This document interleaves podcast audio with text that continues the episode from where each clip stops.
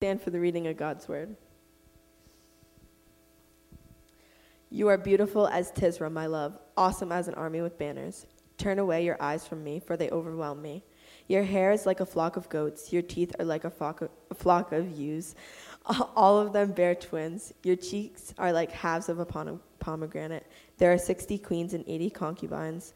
My dove, my perfect one, is the only one, pure to her who bore her. The young woman saw her and called her blessed, the queens and concubines also, and they praised her. Who is this who looks down like the dawn, beautiful as the moon, bright as the sun, awesome as an army with banners? I went down to the orchard to look at the blossoms of the valley, to see whether the vines had budded. Before I was aware, my desire set me among the chariots of kinsmen, a prince. Return, return, O Shulamite, that we may look upon you. Why should you look upon the Shulamite?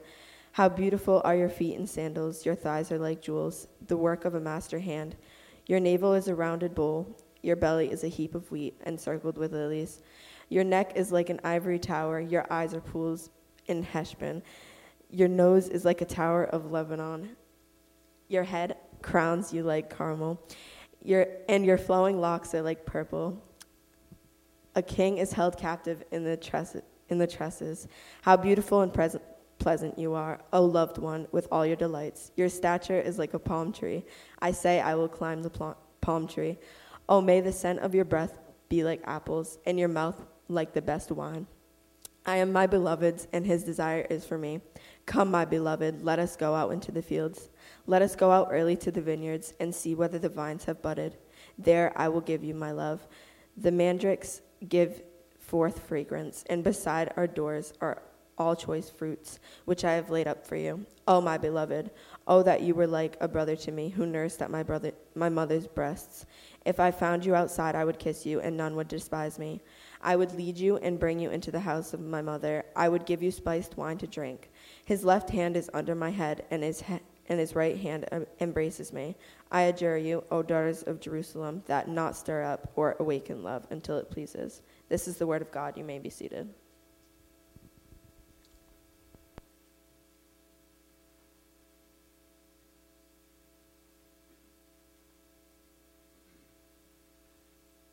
Thank you, Lexi. Dear Heavenly Father, we come to you, Lord, um, in reverence, knowing, Lord, that this is your word, that you spoke to us, God, that you're real, that you're not fake, um, that you created us in your image um, that you prove to us who you are and that this is your word by resurrecting your Son, Jesus Christ. Lord, that this is not a wishful guess um, or, or, a hope um, that is unfounded, um, but God, we have the evidence of Christ's resurrection pointing to the fact, Lord, that we can trust your word, that we can trust you. So, God, we ask, Lord, that this morning we would come to you in reverence and faith, believe what you say, and not reject it, um, but follow it. In Jesus' name, amen. So it's so good to be here this morning with you all. I know that some of you might be new to this series, but we've been going through what's um, known as wisdom literature of the Old Testament in the Bible, um, which is an extended, in the Song of Solomon, is an extended love poem between a couple, a man and a woman. And we've been enjoying learning a little bit about Christ's love for us, about what marriage is, um, what sexual union is and um, hopefully, we've all been encouraged by these sermons, which I think we're about five deep into now. Uh, in our Western culture, I, am sure some of you might be aware, but it's been, become common for married people, um, perhaps after some length of time or for other reasons uh, entirely, to do something called a vow renewal. Has anyone ever been to a vow renewal or seen one or heard of it at least? Okay, we got, we, you guys at least know what I'm referring to. I've, I've officiated, I've been a pastor since 2005, so 14 years. So I've officiated a few of these vow renewals over um, my time being a pastor. And on one occasion, um, there are different reasons why people do this. On one occasion, the couple got married in a very small environment, just with maybe one or two people present. Obviously, a pastor was present, did the ceremony. Then later on, month or two later, they wanted more of a celebration. They wanted to invite family and friends and have a big celebration, so they did their vow renewal. Another one I actually did for my mother, and my stepdad, who you probably were greeted at the door by, um, they were celebrating 25 years of marriage, and I feel like that what was that a few years ago now um, that we did that. Um, and what a great celebration that was. Some of you, I think, were probably even there. Um, so I've done the, these things a few times in my life. Perhaps you're married, you've been married for a while, and you're considering doing one yourself. They're a lovely occasion. Uh, purpose is important to why we do anything, right? There's always a reason. There's a reason we get married, and there, there's a reason we do vow renewals if we ever do one ourselves. Um, we, we need to have a clear reason for our actions. And friends, if we don't fully understand what marriage is, to begin with. We, we end up sort of defining it for ourselves, how culture defines it. So we get married based on some kind of vague definition that we have um, that, that's been handed down to us by parents or grandparents or society. So, whatever is defining marriage for us, no doubt is defining what a vow renewal is as well. So, it's important the way that we define things and the way that we understand things. Whatever our definitions um, might be, they would define a renewal ceremony if we ever participated in one. Did you know that vow renewals are not a foreign concept in Scripture either? So sometimes we do things and we kind of make it up and we enjoy it, right? But but there are things actually we do as Christians because they're in the Bible. The Bible instructs us to do them, like baptism, um, we, we take the Lord's Supper. There are various things that we do as a church because the Bible instructs us to do these things. Well, actually, vow renewals are something that we find in Scripture, they're not just a cultural creation. we see them in Joshua in the Old Testament, chapter 8. We see, it, we see it again in Joshua chapter 24. We see one in the book of Nehemiah, right? Um, we might accurately, more accurately, call these covenant renewals right? Or covenant reminders, covenant recommitments. Basically, these were ceremonies that were performed to remind Israel that they were in a covenant relationship with God, that God had made a promise to them to be their God and that He would be their people. And that covenant came with blessing and cursing. Cursing if they broke the covenant, blessing if they kept it. So, what we see happening sometimes in the Old Testament is a renewal of sorts, of Israel reminding itself after maybe they had forgotten about or neglected these covenant vows to renew them again, to remind themselves of, of them again. So, we see in Joshua 8 24, Nehemiah, a rehearsal of the Mosaic covenant, a reminder of the promise of God to Israel. So, they would literally read the first five books of the Bible out loud to the mass of Israel. Imagine if we just sat here together this morning and I just read Genesis, Exodus, Leviticus, Numbers, and Deuteronomy. Most of you would leave by Genesis chapter 4, right? Maybe myself included, unless you are desperate for God. Unless you realize that your main problem in life was not money or food or famine, but it was a famine of God's word. It was a famine of God's love, of God's presence. And if you finally found out He's speaking to us, how many people would leave the room then? I don't think any of us would. So, vow renewals are not a, a foreign concept in Scripture. In our text that we read this morning, it would seem, at least on the surface, that we might simply reduce what we just read to a lover's feud having resolved itself reconciliation after a fight, mutual repentance and reconciliation. And if this is your first, maybe, introduction to the series, the chapter prior, these two were not so happy with each other. They were fighting. They're, they're newlyweds that got into a fight. But now, here, they're speaking affectionate words to each other, leading ultimately to sexual union again, just as on their married night. So it gives us, this passage certainly gives us insight into the dynamics of kind of like marital conflict and how to resolve them. And we'll talk about that a little bit today. But there's more going on here than simply making up with your wife or your husband. We can observe a progression in this particular married couple's resolution, how they resolved their conflict. And we can see that progression in three categories. We'll call them body, soul, and spirit body, soul, and spirit. Okay?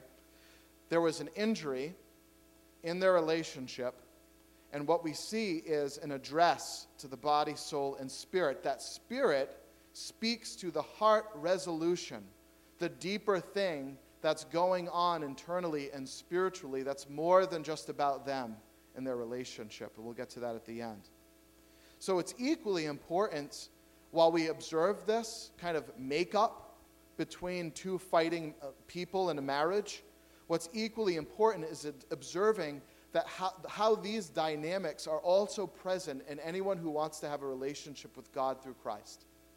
Because because in Scripture, the Bible often, frequently compares marriage, human marriage, to our relationship with God through Christ. So, what we learn about marriage, we can learn about us and God. And that's ultimately, I think, the message here. And by the end of our talk, hopefully, you will have some more insight into this. But let me give you a little background. Like I said, you might be new, this might be your first time.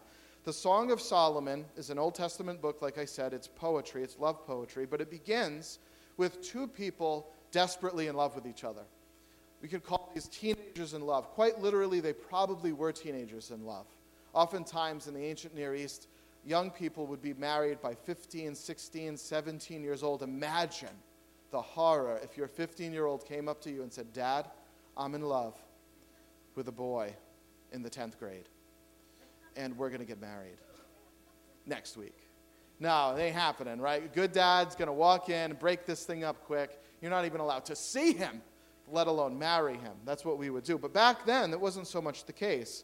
So these two teenagers, madly in love with each other, um, we see their love story unfold in the early chapters of the Song, Song of Solomon. We see their emotionally intimate communication. By the way, isn't it interesting? I don't have this in my notes, but isn't it interesting that as 30 something year olds, 40 something year olds, 50 something year olds, we're learning healthy marriage um, we're getting healthy marriage instruction from two teenagers. Right? That goes to tell you something that teenagers can be wise beyond their years and that adults can be pretty daffy. We need to learn from God's word. We need to learn what he speaks, what he teaches to us, no matter what mouth it comes from. You know that the Bible spoke to us through a donkey at one point in Scripture? I'm not, I'm sorry, teenagers, I'm not comparing you to donkeys. I'm just saying that it doesn't matter what God uses to speak to us whether they be brilliant, adults, seniors, or youth. You see, God speaks to us, and He speaks to us in this instance through a, a newlywed couple. So here they are, newly, mar- newly, newly in love. Their, their affection for each other is budding. Their a- admiration for each other, they have attraction for each other. Again, they're not married yet um, in the early chapters. They're accountable. They're pure. They even say things like, they even, they even write a song about virginity, right? Isn't that wonderful news to our young people today? Write songs about virginity. Let your life be a song of purity until you're married. But they teach us about this. And then finally, we see around chapters 4 and 5, they get married. There's the wedding ceremony. And the, the curtain sort of closes as they co- consummate their wedding vows on their marriage night. But soon after, like in most weddings and most marriages, perhaps maybe even on their honeymoon itself, they get into a fight. Now, if you're married this morning or have been married, you probably have been in a fight or two. I'm just guessing. Okay? Some kind of conflict. And I know that we all fight differently, right? Like, depending on your family of origin or who you are, your personality, some people are very loud about what they're feeling inside, right? Very vocal about it, very immediate very, very um, intentionally clear about what it is that you did wrong, right? Others of us like to just never say a word, and internally we boil and fester and we get angry. And a month will go by, and then all of a sudden, a cup flies across the room. Right? You see, we all have different conflict styles, don't we?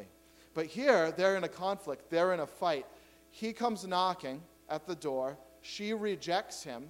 He keeps knocking. She finally turns over, gets up, puts her slipper on, slippers on, goes to the door, but finds that out of spite, he was sick of waiting. He takes off into the night. So she decides to do the right thing at that point. And this was last week's sermon. She, she puts on her clothes. She runs outside into the dangerous night, takes on his darkness, and finds him. And then when she finds him, she speaks affectionate words to him. We actually see last week them closing what the implication is, leading to their, again, their marital union, their sexual union in marriage. They're longing to be with each other again. So there she speaks. But this week, the, it's the groom's turn. We don't really hear much um, about what they did wrong, apologizing to each other. I did X, Y, or Z, and I'm sorry. That's sort of assumed in the text. What we have is their positive affirmation of the other. The groom speaks, and what's happening is the making right of what's been made wrong. You see, an injury has happened in their relationship as a married couple. And the words he speaks is addressing that injury. It's speaking life into it, it's speaking healing into it. You see, as men, sometimes we just like to show up with flowers and not talk about it, don't we? Because we have an ego. We don't like to rehearse the things that we did wrong. We just want to pretend that we didn't do anything wrong. Right? Here's some flowers. I'm sorry. Isn't that enough? Right? We don't have to talk about this, right? Right? That's what we do, but not this man. This man starts to speak, and he provides a model for us, and a model for, for making right what has been made wrong. You know, in the Greek, they have this, world, this word that we translate um, justify. We see it a lot in the New Testament that Jesus Christ justified God's people with himself, with God. That is, he made us right with him. There was something wrong in our relationship with God. We were cut off, we were separate. So now in Christ, he's making us right. But what's happening here is that the groom and the bride are making right what went wrong. Now, here's a brilliant principle that you can apply right away. When something goes wrong in marriage, make it right. Don't just think that it will heal by itself. You need to actively make it right. You need to do something. You see, God didn't make his church right simply by just sitting on his throne in heaven. He sent his son to die for us. He speaks to us to have repentance and faith. There's action there's work, there's pursuit in our being reconciled to God, and it's the same thing with each other in marriage. And by the way, this isn't just marriage, this is any relationship, this is friendship. If we're going to make right something that, we, may, that has been made wrong, if we're justifying it, we need to pursue the other. Did you know that all people, all human beings, were created by God according to Scripture, body, soul, and spirit? There are three parts to us. They're different parts, but they're connected. You can't separate one from the other. Body, soul, and spirit, we have three parts. And if marriage, again, according to Scripture, uh, is the, is the union of body, soul, and spirit, of one man to one woman, two people becoming one, then that means an injury will injure in the, in the marriage, an injury in the marriage will injure the body, the soul, and the spirit. And not only will it injure your spouse's body, soul, and spirit, it will injure your own. You say, well, they're the one that drew first blood. They're the one that's in the wrong, right? But they're in, like, you, and you think that because of that, you're the one that got injured. Friends, if two are one, even if they're in the wrong, they're injured too. You see? If I cut my arm, my right arm isn't saying, I'm so glad I'm not cut, right? The whole body sort of grieves and weeps, the fa- regrets the fact that there's an injury made to one part. Does that make sense? So, in a marriage, if two are one, to be in conflict, to be separate, brings injury to both. Okay? So, there's not only an injury to both, but there is an injury to body, soul, and spirit. Body, soul, and spirit to justify the conflict, to make right what has gone wrong, we need to address, like this groom does, the soul, the body, and the spirit. The soul, the body, and the spirit. We need to apply healing balm to all three categories. We need to recognize that all three have been influenced and hurt the body, the soul, and the spirit. So the bridegroom addresses first his bride's, number one, her soul. They don't just have a fight and jump in bed, right? We got to make this right, you know? Follow me. That's not what he does. Go try that. It doesn't work, right? They don't just jump, he needs to speak to her heart first. In marriage, we have to ask each other do we speak to our spouse's heart? Or are we far? Are we distant from their heart? Do we speak to each other's souls? In this instance, the bridegroom begins to speak after a fight, after conflict, to his bride's soul in verses 4 through 12. He calls her his love. And oh, isn't it important that after, especially after intense conflict in marriage, you need to know that your spouse still loves you, that something hasn't changed. That's the insecurity. That's the thing that immediately comes into your mind. Do they love me still? Has this conflict ruined the relationship, or are they still mine? You see, the, the soul is insecure. But he calls her his love. Not only that, he says that she's awesome, like an army with banners. Not only are you good looking, wife, but you are impressive to observe. Not just physically, but you are like an army with banners. You are powerful. You are incredible to observe. Your inner character, the kind of person that you are. Remember, she came chasing after him in the middle of the night because they had a fight. The fact that she extended love and grace on this level was like an army with banner to him. It, it brought a window into her soul, into her character, and he speaks it out loud to her. He doesn't let her wonder if he, re- if he really thinks this about her. He doesn't leave her guessing about how he feels about her or what he sees in her. He says it to her. There are 60 queens and 80 concubines. Now, it might, in verses 5 through 7, we read a little bit about this, but let me just remind you, he starts kind of talking about her physical appearance. He does that later on in the text too, but he does this in verses 5 through 7. And we might say, like, how is this soul stuff? What's he doing now?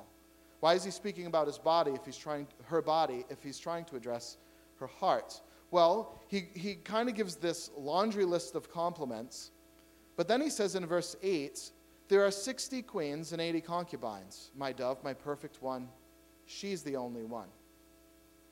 In other words, you see, my wife has as a backdrop the queens of the earth, the young women of the world, in all their splendor, pomp, circumstance, power, intelligence, and beauty. And after pouring over all the earth and the sea of women in it, she's the only one. You see, friends, there are no others.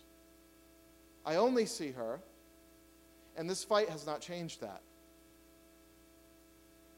You see, do we speak that as married people? Do we speak that in our reconciling process after a conflict in marriage? Our spouse needs to know it. And this isn't just for women, this is for men too. Men need to know it too. There are 60 queens, 80 concubines, my dove, my perfect one. She's the only one. Pure to her who bore her. The young women saw her and called her blessed. The queens, and con- young and old, by the way. So we, we, we're not really sure exactly how old they are at this point. Let's imagine that they're 65 or 70. And he's saying, you know, there are a lot of young women in the world, but she's the only one. She's younger than all of them. Right? The queens and concubines, not only, not only is she the only one, but all of them praise her. They look to her as the one that is lovely and gifted and lucky. Right? So, to this man, to this bridegroom, in spite of this fight, all the queens, all the concubines, all the young, all, all the young women, they're not in his sight this same royal harem praises this, who, this woman who is the object, the sole object of his affection. Friends, the soul, especially after conflict, needs to know that it is still cherished, loved, not abandoned. We need to speak it to our spouse. Inside and out, you're still the object of your spouse's admiration and love. You see, you might have been in a marriage where you've tanked at that. Maybe your marriage is over now. And this is hard for you to hear because you're realizing you didn't do these things. Well, friends, I got some good news for you, but you got to wait to the end to hear it. Okay, so just bear with me. The model husband here in our text is demonstrating the kind of things that need to be said to every spouse, man, woman, husband, or wife. He says, Who is this that looks down like the dawn, beautiful as the moon, bright as the sun, awesome, again, as an army with banners? Who is this? It's his wife. That's how he sees her. She's like the dawn, the moon, the sun, like an army with banners. You know what's interesting? Something that I observed, I don't know if exactly for sure if the original author of this poem had this in mind, but it's interesting to me that when the, the bridegroom sort of pours over all of the, the attributes that he admires about his spouse, that he doesn't compare the, her to another woman. He compares her to inanimate objects of God's creation. It just occurred to me how important that, that he, he didn't say, You have legs like Cindy Crawford. right? Or, you know, your face is just like Angelina Jolie's. You look like Angelina Jolie, or your body, whoo, ah, right? Lenny and Squiggy, like Rihanna, right? He doesn't compare any of her physical qualities or her, or her inner, inner qualities, like her character, inter, intelligence, or work ethic, to some other industrious or moral woman. He compares her attributes, all of them, to inanimate objects like animals, moons, armies, wheat, all of these different things. He, this is what he does. And I think maybe that it has something to do because he's not, he doesn't want room in his language to let on that he has another woman's standard that she needs to live up to. You see? Because what happens to legs? They get wrinkly, right? What happens to hair? It falls out. What do you say when her body isn't like Rihanna's anymore? Right? It's like a, an old Chevy. Right? That doesn't work anymore. You see, there's room now in this language for, for, her to, for, for her to think that what he really wants is Rihanna. If he's comparing me to her and saying, well, you're just as beautiful as her, he doesn't do that. Quite the opposite. He doesn't pit her against other women. He doesn't have another woman as a standard that she has to live up to. Quite the opposite. All the other women are set to her standard, they march to her drumbeat. It's like he's saying, I'm not interested in any of these because they're not you. It speaks to her soul, and we need to speak to each other's soul, especially after conflict. It assures her that despite their fight, no one has replaced her. He speaks soul healing words to her, and then he starts addressing her body, okay, more fully. This, is, this gets fun, okay? You might think um, that this description, as you heard it, and by the way, you might have noticed also that I left some things out in the reading. It's a little bit more spicy if you read it in its full. But you might think, as you kind of read over this, that it's just really purely sexual in nature, but it's so much more than that. Do you know, like I said, that if the soul is injured, the body is often injured too? And if the body gets injured, the soul can be injured as well. Some of you might have experienced this in your life. If we lose a job, a marriage ends, an investment tanks, these sort of like ego bruising and soul traumatic events can wear on our physical bodies, can't they? They affect our body. We think this is just an internal emotional problem, a soul type of grief, but it starts to affect our body. We can feel aches and pains fatigue, rapid weight gain or weight loss, insomnia, other sorts of sicknesses. That's when something crushes the soul, our body gets affected, doesn't it? and likewise, reverse it. We're in some kind of debilitating accident or we get some kind of chronic illness that threatens our life.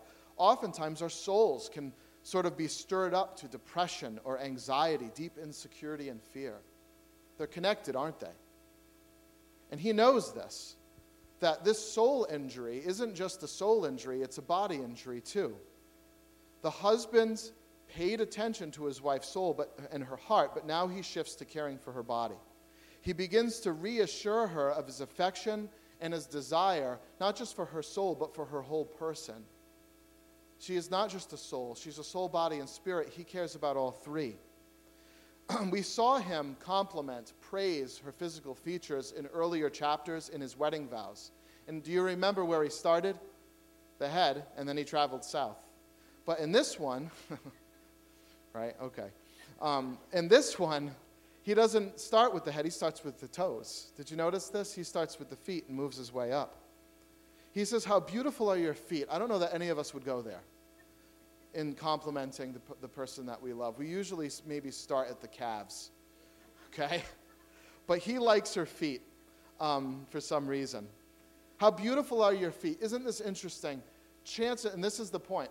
Chances are her feet were not as lovely as he's calling them. Feet aren't very nice. I don't know if you've ever gotten a good look at one. But even young feet aren't the most pleasant thing to look at. They kind of smell, they often need grooming. They're often dirty, right? Like, so few, feet aren't very often called beautiful. I know we got the weirdos out there, the sickies, they have a little thing about them, but most people don't like feet, right? Like, but that's not the point. The point is he's, he's not just praising because they're beautiful, he's praising them because they're hers. You see? They're hers. How beautiful are your feet? Your thighs are a work of the master's hand. And isn't, isn't it wonderful that he's recognizing that she is a creation of God in heaven? That she is first the Lord's before she is his. You see? Your thighs are the work of a master hands. Your navel, your belly, all right? Compares uh, uh, it, and these comparisons might seem odd to us, like wheat and but, but wheat is known, is known for its like its sustenance, its fertility like her belly, she's fruitful, right? So he's, he's not saying your belly looks like wheat. That would be weird. He's saying that you, you will give me offspring. Our love will produce fruit. You see? So he starts pouring over her, her belly button, her, her belly. We got to skip a few parts because there are children in the room. Your neck, your eyes, your nose, your head, your locks. He starts pouring over them. And then verse 6 he says, How beautiful and how pleasant you are, O loved one, with all your delights. Your stature is like a palm tree. I say, I will climb the palm tree. Now, you don't got to be a rocket scientist or maybe better, a Shakespeare poetry type of scholar to read between the lines here. When you climb a tree, it's very one to one, isn't it? There's a lot of touching, there's a lot of contact. So imagine for yourselves what he's really talking about here. Oh, may the scent of your breath be like apples. If you smell apples on someone's breath, you're pretty close to their face. Okay? So now he's, he's delighting in all that she is, and they're about to do something. Okay? Your mouth is like the best wine. The husband is reassuring his wife that after the conflict, she still matters to him. Not just her heart, but her body too. Everything is important to him. They are still a married couple, they are not just friends. She's not just a friend. We can care about a friend's soul, can't we? But we cannot, we, we cannot be entangled with a friend's body unless we're married to them. See? She's, so she's not just a friend whose soul needs healing, and she's not just some sexual fling whose body alone needs to be comforted. She's both. And marriage is broken when either one or both are broken. Now, I get, friends, before I continue, that as we get older, and even because of certain events of life, that sexual expression just changes. It's not the same. So I'm not saying that those marriages are broken, but I am suggesting this that as old as you get, romantic intimacy is never out of the question. Romantic intimacy is not and should not be off the table. Our spouse is more than just a friend. They're a partner in every way. They're one with us in every way. So he assures her that he's that, that she is to him what he promised she would be. And that is a covenant partner. The two are now one. And they prove this. So he speaks to her soul, he speaks to her body, but now the two speak to each other's spirit. They renew each other's vows. And that is, so you all understand very clearly what I'm saying. They renew their vows by making love. You say, well, isn't that the body category? No, it's more. And I'll hopefully explain that. You'll understand it by the end. They renew their vows to each other, their covenant promise to each other by making love.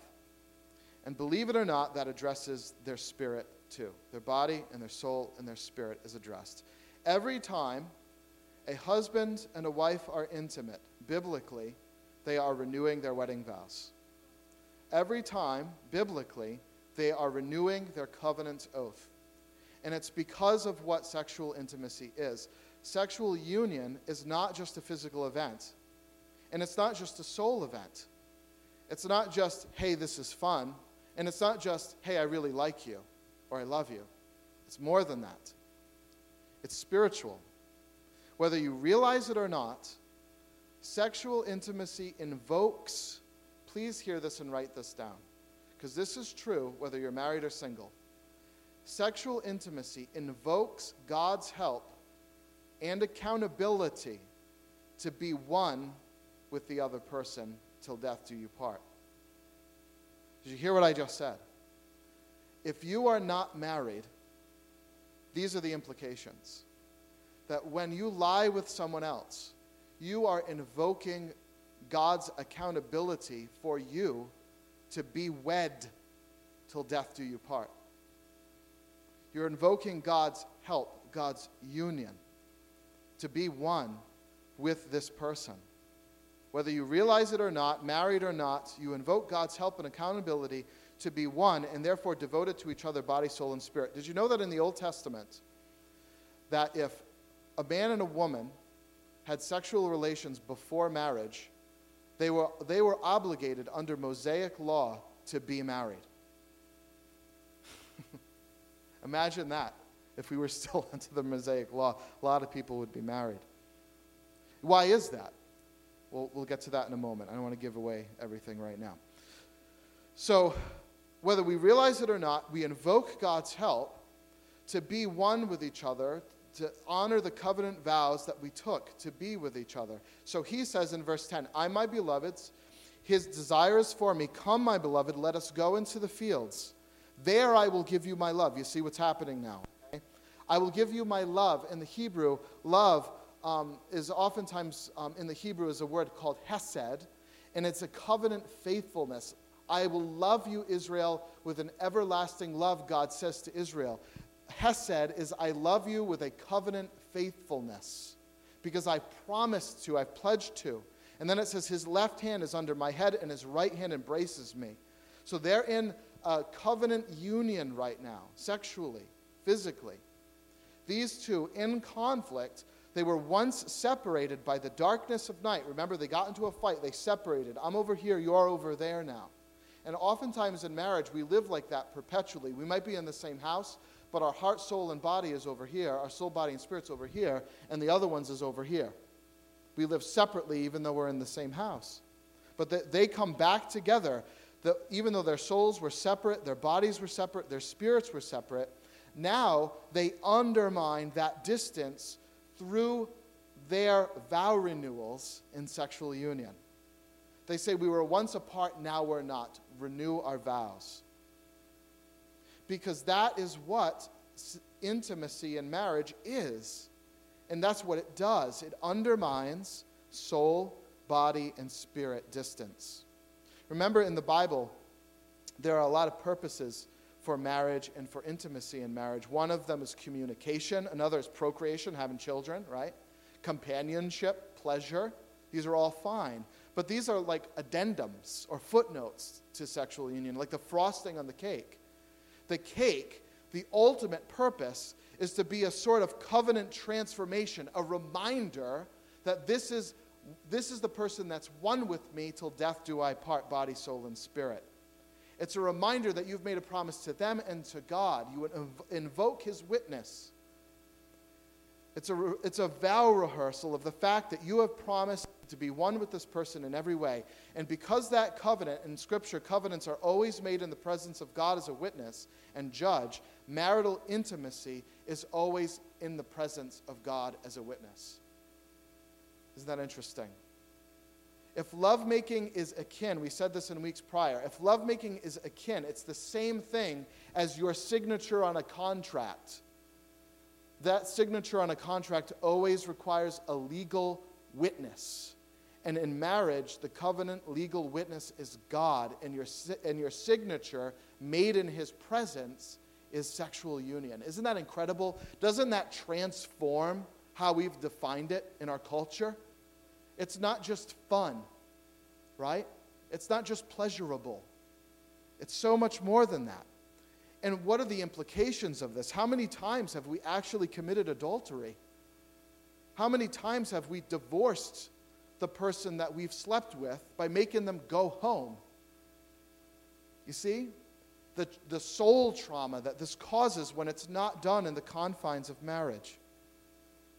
Throughout Scripture, covenantal rituals serve as both the consummation, legal consummation of an oath, a promise, and are meant to be repeated continually as refreshers, as reminders. So when God makes a promise to Israel, one of the covenant signs was circumcision. And, and how often did they have to do circumcision? Well, if it was you, obviously only once, right?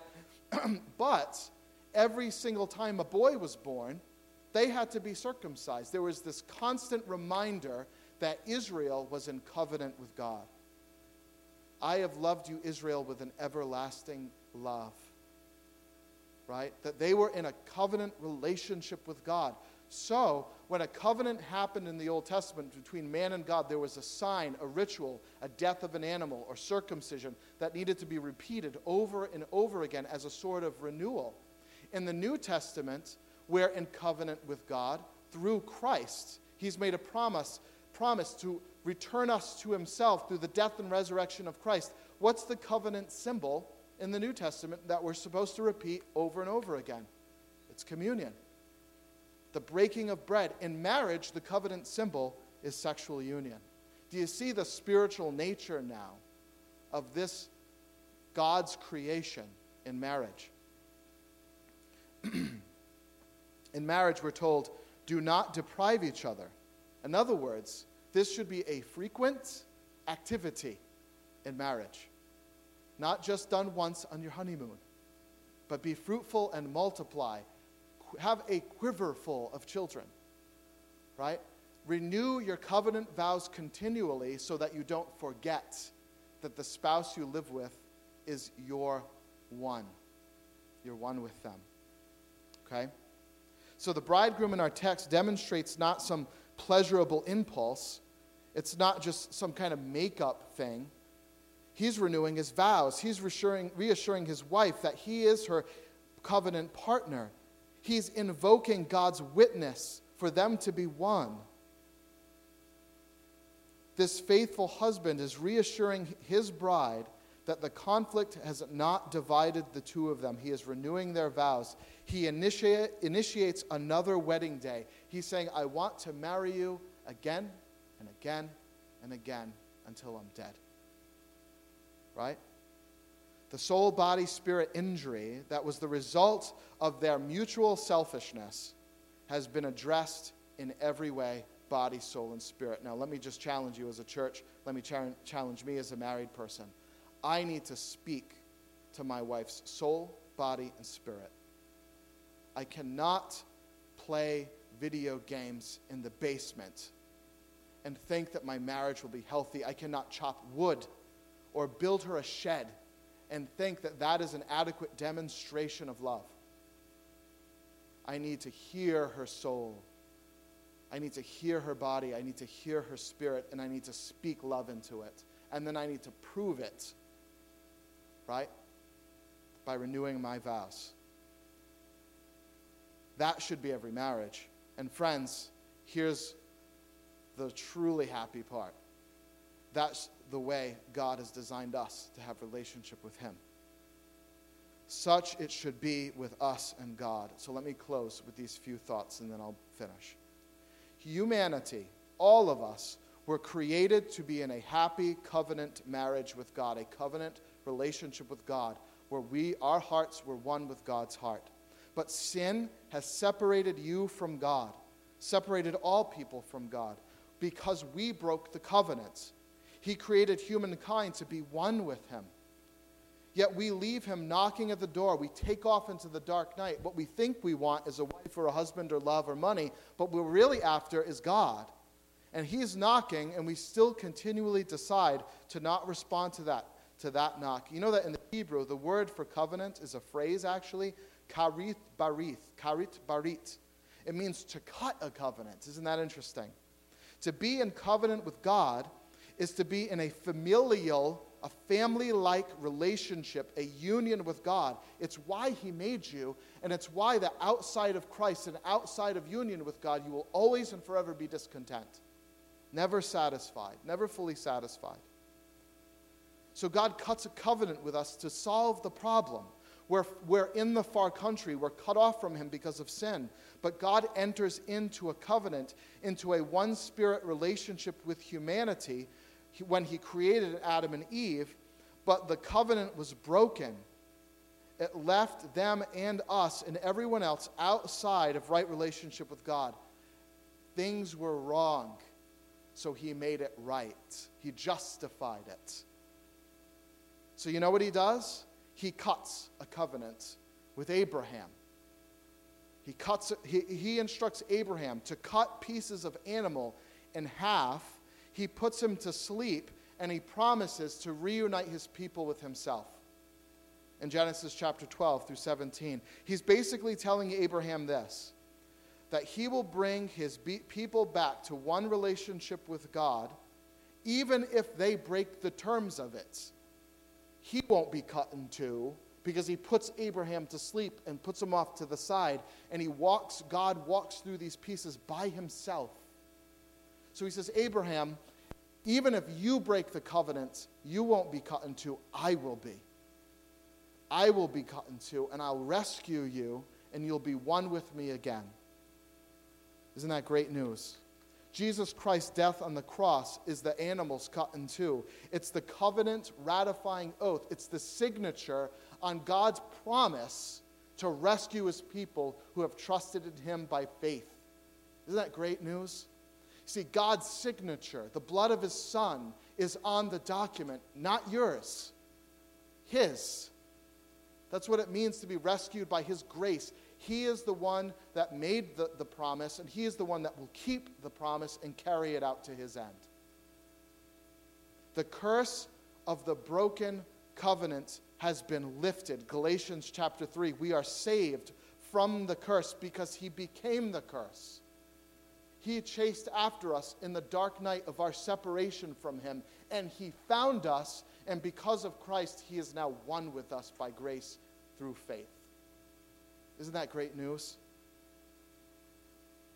And friends, the only thing that you need to be, that you need to do, for Christ to be the one dying for you, for you to be included in the promise of rescue and unity with your Maker is to simply say, I do. I do. To answer the door, the, the, the, the door when he knocks. To turn from the sin that you've made against him and to trust him fully. That he wants you back. And that when he comes, he was cut in two so, you, so that you would never have to be cut in two. He was sacrificed so that you wouldn't have to be he was cut off from the presence of God so that you could be one forever in God's presence. Isn't that great news? He did that for you. As God's people, we continually need to be reminded of this. We need a covenant renewal with God. That's what the Lord's Supper is what sexual union is to marriage. This might seem weird and creepy, but what sexual union is to marriage, the Lord's Supper, is to the Christian life. It's to the Lord. What it is our demonstration to the Lord that we are His and that He is ours. It's why Scripture says that only Christians should do it. Because if you're not married to Christ, it would be like sleeping with someone who is not your wife or your husband. See? It's why we're told to be a meaningful part of a local church, to not forsake our gathering together. Because in our, in our membership of God's people, universally and locally, we renew our commitment to God's covenant when we take communion together, like they did in Joshua chapter 8 and, and chapter 24 in Nehemiah. Our instruction in our gathering is to renew our commitments to our covenant with God. And it's a rite that requires the body to be present when it happens and not home watching it on television. The meal we eat represents the curse that we deserve that Christ took and therefore represents the union that he won for us. You see, the meal we eat, the broken body, the blood, it's shed, it's death, but it doesn't just represent the sacrifice, Jesus being cut off. We're eating it, it's becoming one with us, right? That's why we eat it.